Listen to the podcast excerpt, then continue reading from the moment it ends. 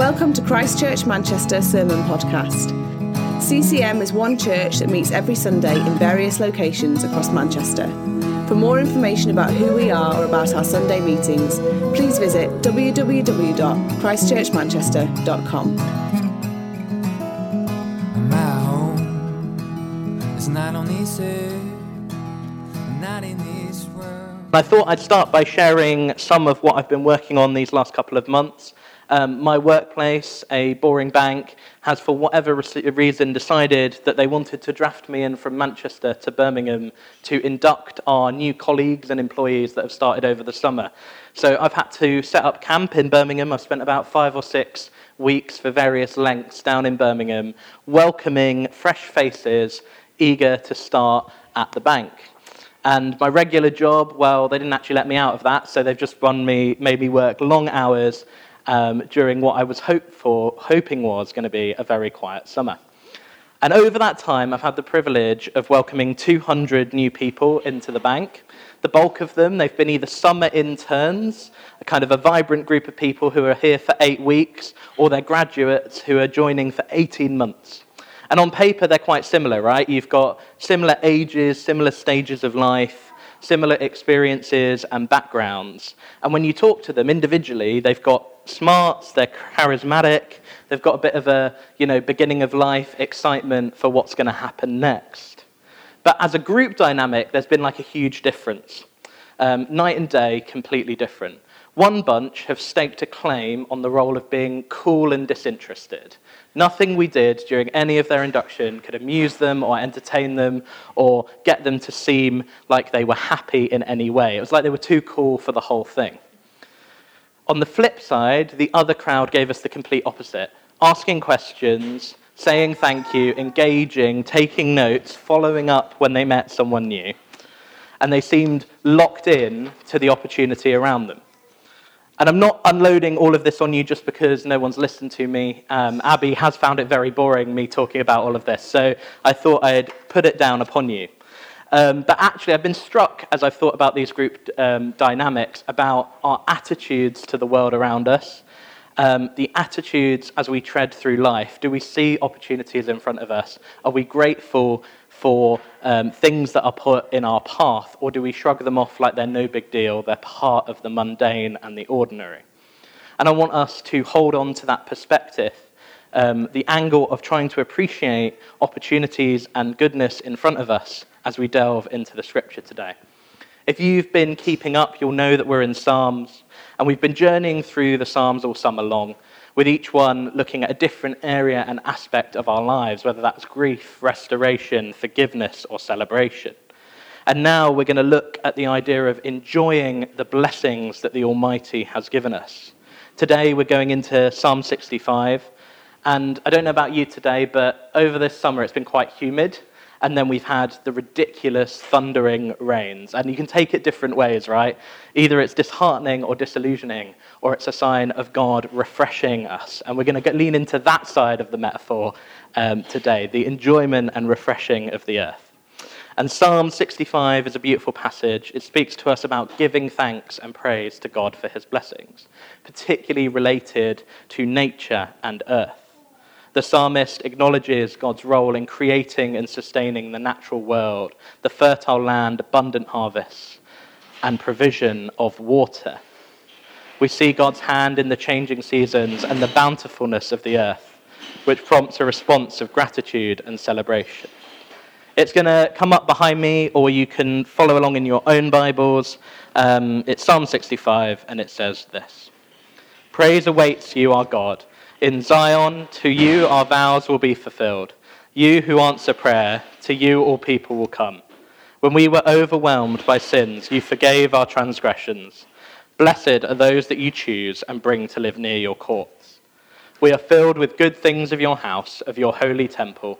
You answer us with awesome and righteous deeds, God our Saviour, the hope of all the ends of the earth and of the farthest seas who formed the mountains by your power, having armed yourself with strength, who stilled the roaring of the seas, the roaring of their waves, and the turmoil of the nations. The whole earth is filled with awe at your wonders. Where morning dawns, where evening fades, you call forth songs of joy. You care for the land and water it. You enrich it abundantly. The streams of God are filled with water to provide grain, people with to provide the people with grain, for you have so ordained it. You drench its furrows and level its ridges. You soften it with showers and bless its crops. You crown the year with your bounty, and your wagon tracks overflow with abundance. The grasslands of the wilderness overflow. The hills are clothed with gladness. The meadows are covered with flocks, and the valleys are mantled with grain. They shout for joy and sing. I want us to take a moment here to enjoy the sheer majesty of God's creation. Often, I find myself becoming a little bit jaded to what's around me. Um, the fact that everything that I am surrounded with has come from the creator of the universe, our God and our Saviour.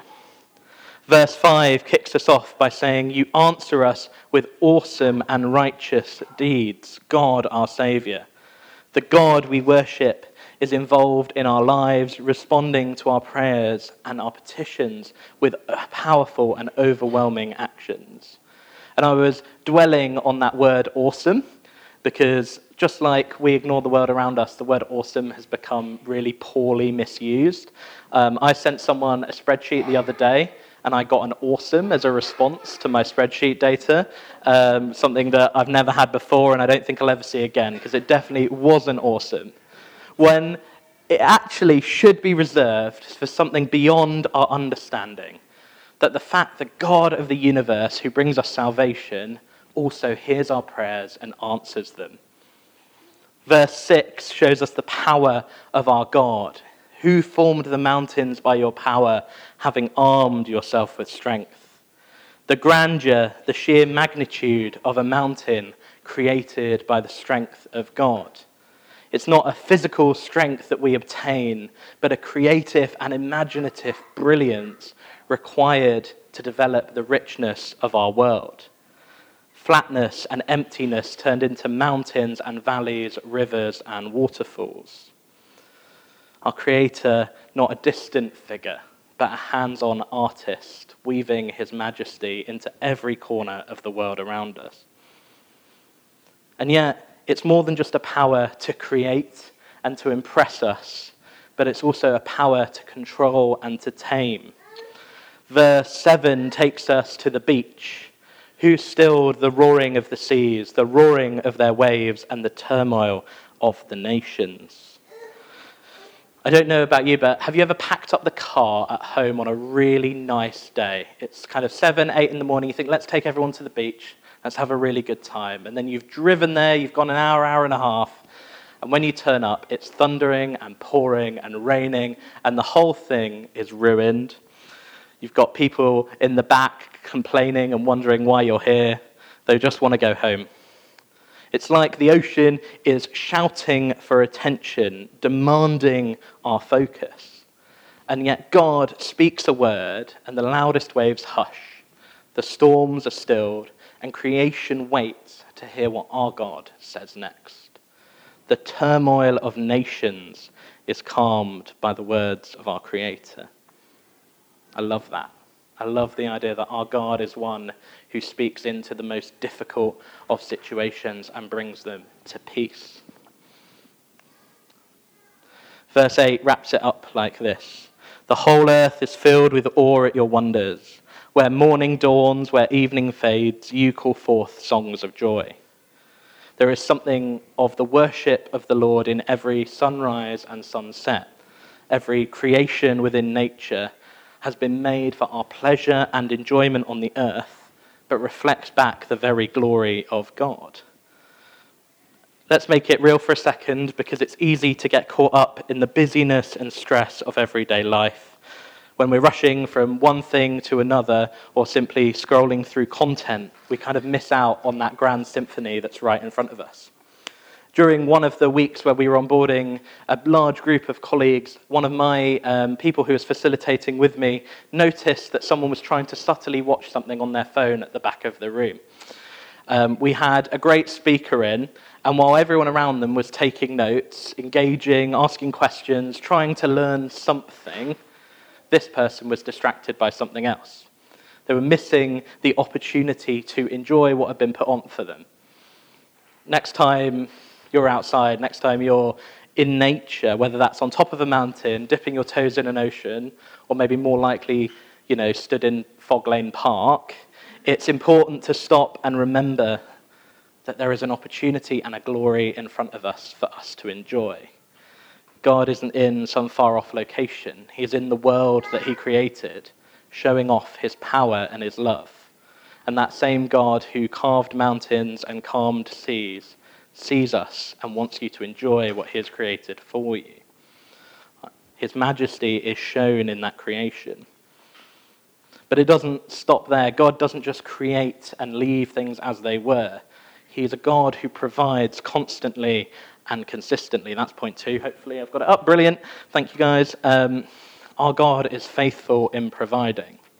And verse 9 sets the stage for this. It says, You care for the land and water it, you enrich it abundantly. Now, that's a little bit agricultural, but there's a lot here. So, picture this God isn't just making it rain and hoping for the best. Um, this is an, an accident this morning. But He's actively caring for the land, tending to it like a master gardener. And when He waters it, He doesn't sprinkle a few drops, but He showers it with blessings. The verse continues The streams of God are filled with water to provide the people with grain, so you have ordained it. That word, provide, God not just throwing a few crumbs our way, but lavishing us with his goodness.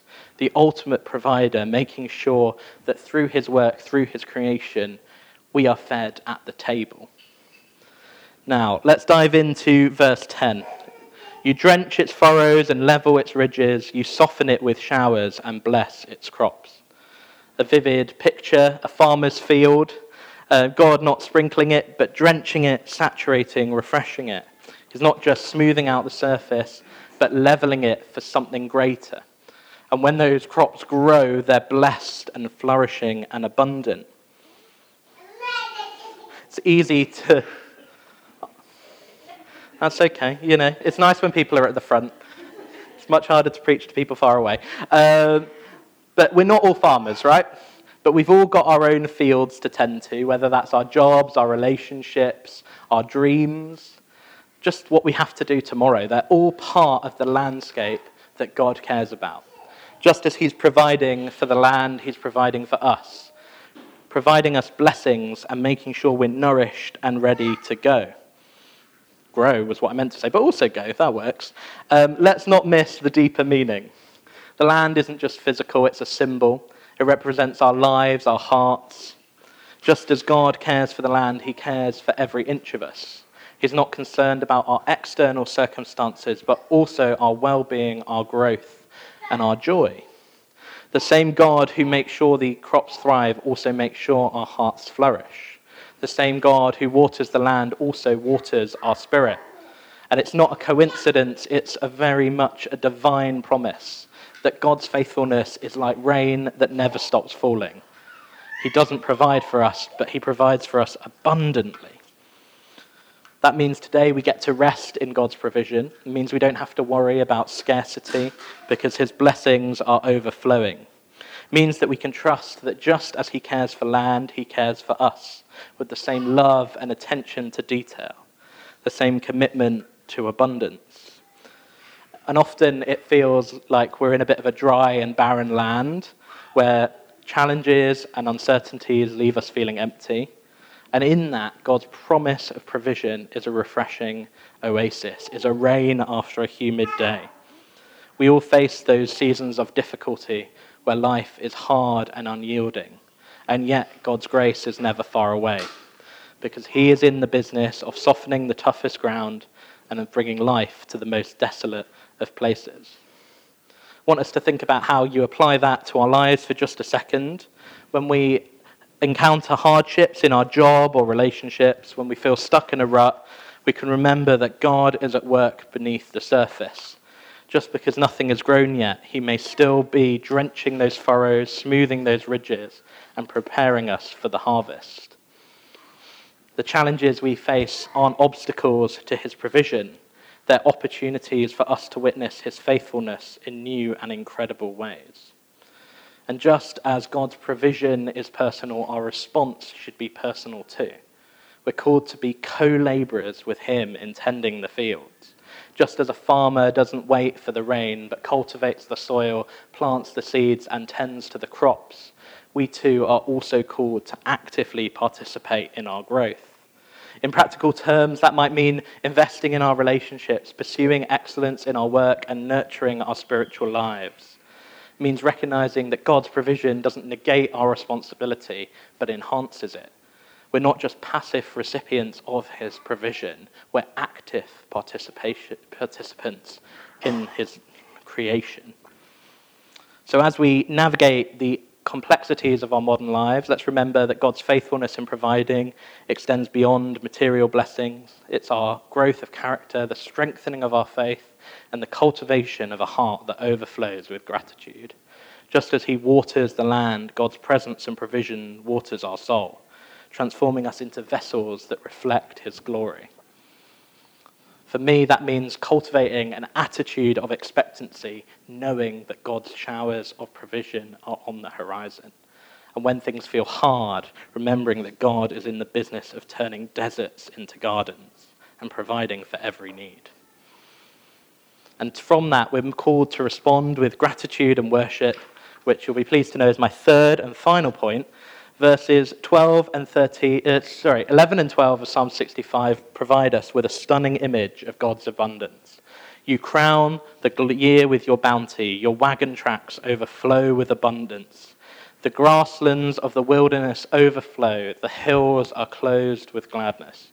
It's a visual feast. God crowning the year, passing on its bounty, and wagon tracks overflowing with abundance. It can't even be held on the wagon. The harvest cannot be contained. The wilderness, believed to be barren, is overflowing with lush grass, and the hills they're dressed in joy, like, it, like a celebration is being thrown by creation itself. Our lives might feel very different from that agricultural metaphor, but the essence remains the same. We may not worship God at harvest festivals, but we have our own moments of abundance.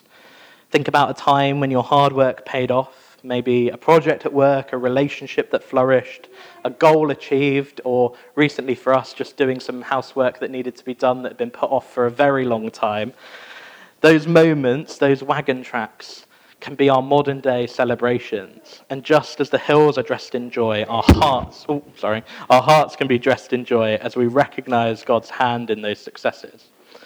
But what I love about verse 11 is it seems to go a bit further and a bit deeper. When it says your wagon tracks overflow with abundance, it hints not just about a harvest, but the journey that led there.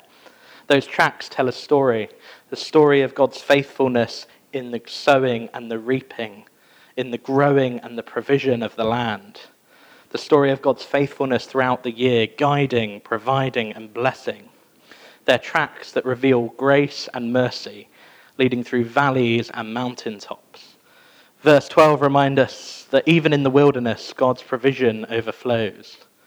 The wilderness isn't a place of lack, but a place of overwhelming abundance. When life feels barren, God's hills are waiting to surprise us. And how do we embrace that? How do we enjoy that? Well, we can embrace that truth through verse 413 it says, The meadows are clothed with flocks, and the valleys are covered with grain. They shout for joy and sing. It's a chorus of creation reflecting the glory of God, singing his worship. The meadows and the valleys, representing all corners of creation, are not silent, but they are singing to the Lord. And in the midst of provision in our lives, our response should be to join that song just as meadows and valleys overflow with flocks and grains, our heart can overflow with gratitude and worship. When I stop to think about what God has done and his blessings, just as Becca led us in at the beginning, my heart begins to well up with thanksgiving and praise. That spills over into worship earlier this week, I watched a video um, that really spoke to me, really touched me about someone who's seen a lot of uh, difficulty in their life and change in their life. I really enjoyed that video this week because the depths of his gratitude didn't appear to be a fleeting emotion, but something that underpins his whole life and the way that he lives today. It's not the most glamorous job making money by picking up cans on the side of the street, but he finds joy in it because he sees that every provision in his life has been provided by his creator, his God. It's not about personal blessings, it's about recognizing God's goodness in every part of our life. It's about celebrating the beauty of the creation around us, the gifts of the relationships we enjoy, and the opportunities that come our way. It's about cultivating a heart that overflows with gratitude and expresses that gratitude through a lifestyle of worship. And as we navigate the rhythms of life, Let's not miss that melody of gratitude that creation around us sings. As we wrap up this journey through Psalm 65, I want us to go back to the beginning of the scriptures, verses 1 through 4, where the psalmist declares, Praise awaits you, our God, in Zion. To you our vows will be fulfilled. You who answer prayer, to you all people will come. When we were overwhelmed by sins, you forgave our transgressions. Blessed are those that you choose and bring near to live in your courts. But we don't forget those words in verse 3. When we were overwhelmed by sin, you forgave our transgressions. They're a reminder that as we celebrate in God's blessings and abundance, we can't forget our need for atonement. Our praise isn't just about what God gives us, it's about who He is the holy, righteous, and gracious God who offers forgiveness and reconciliation through his Son. Jesus is the true fulfillment of all these pictures and images we've explored today. He's the ultimate manifestation of God's abundant provision. When sin was prevailing against us, when we were lost in the wilderness of our own brokenness, Jesus comes as a shepherd to lead us to green pastures and still waters. The scripture said that he is the one that satisfies the thirst of our souls with living waters that never run dry. And just as this scripture talks about God crowning the year with bounty, Jesus wears a crown of thorns to provide us with the bounty of eternal life. His sacrifice on the cross, the ultimate expression of God's overflowing love and provision for you and I today. It's through his shed blood that our sins are atoned for, and we get invited into the abundant life with our God above. In a world that measures our abundance by material possessions and temporary pleasures, we have the privilege of knowing the true source of abundance. Our lives not about accumulating wealth, but experiencing richness of relationship with Jesus in the creation that has been made for our enjoyment. Actually, in the depths of difficulty, there is a preparation for a harvest coming our God's grace is overflowing and his love is unwavering.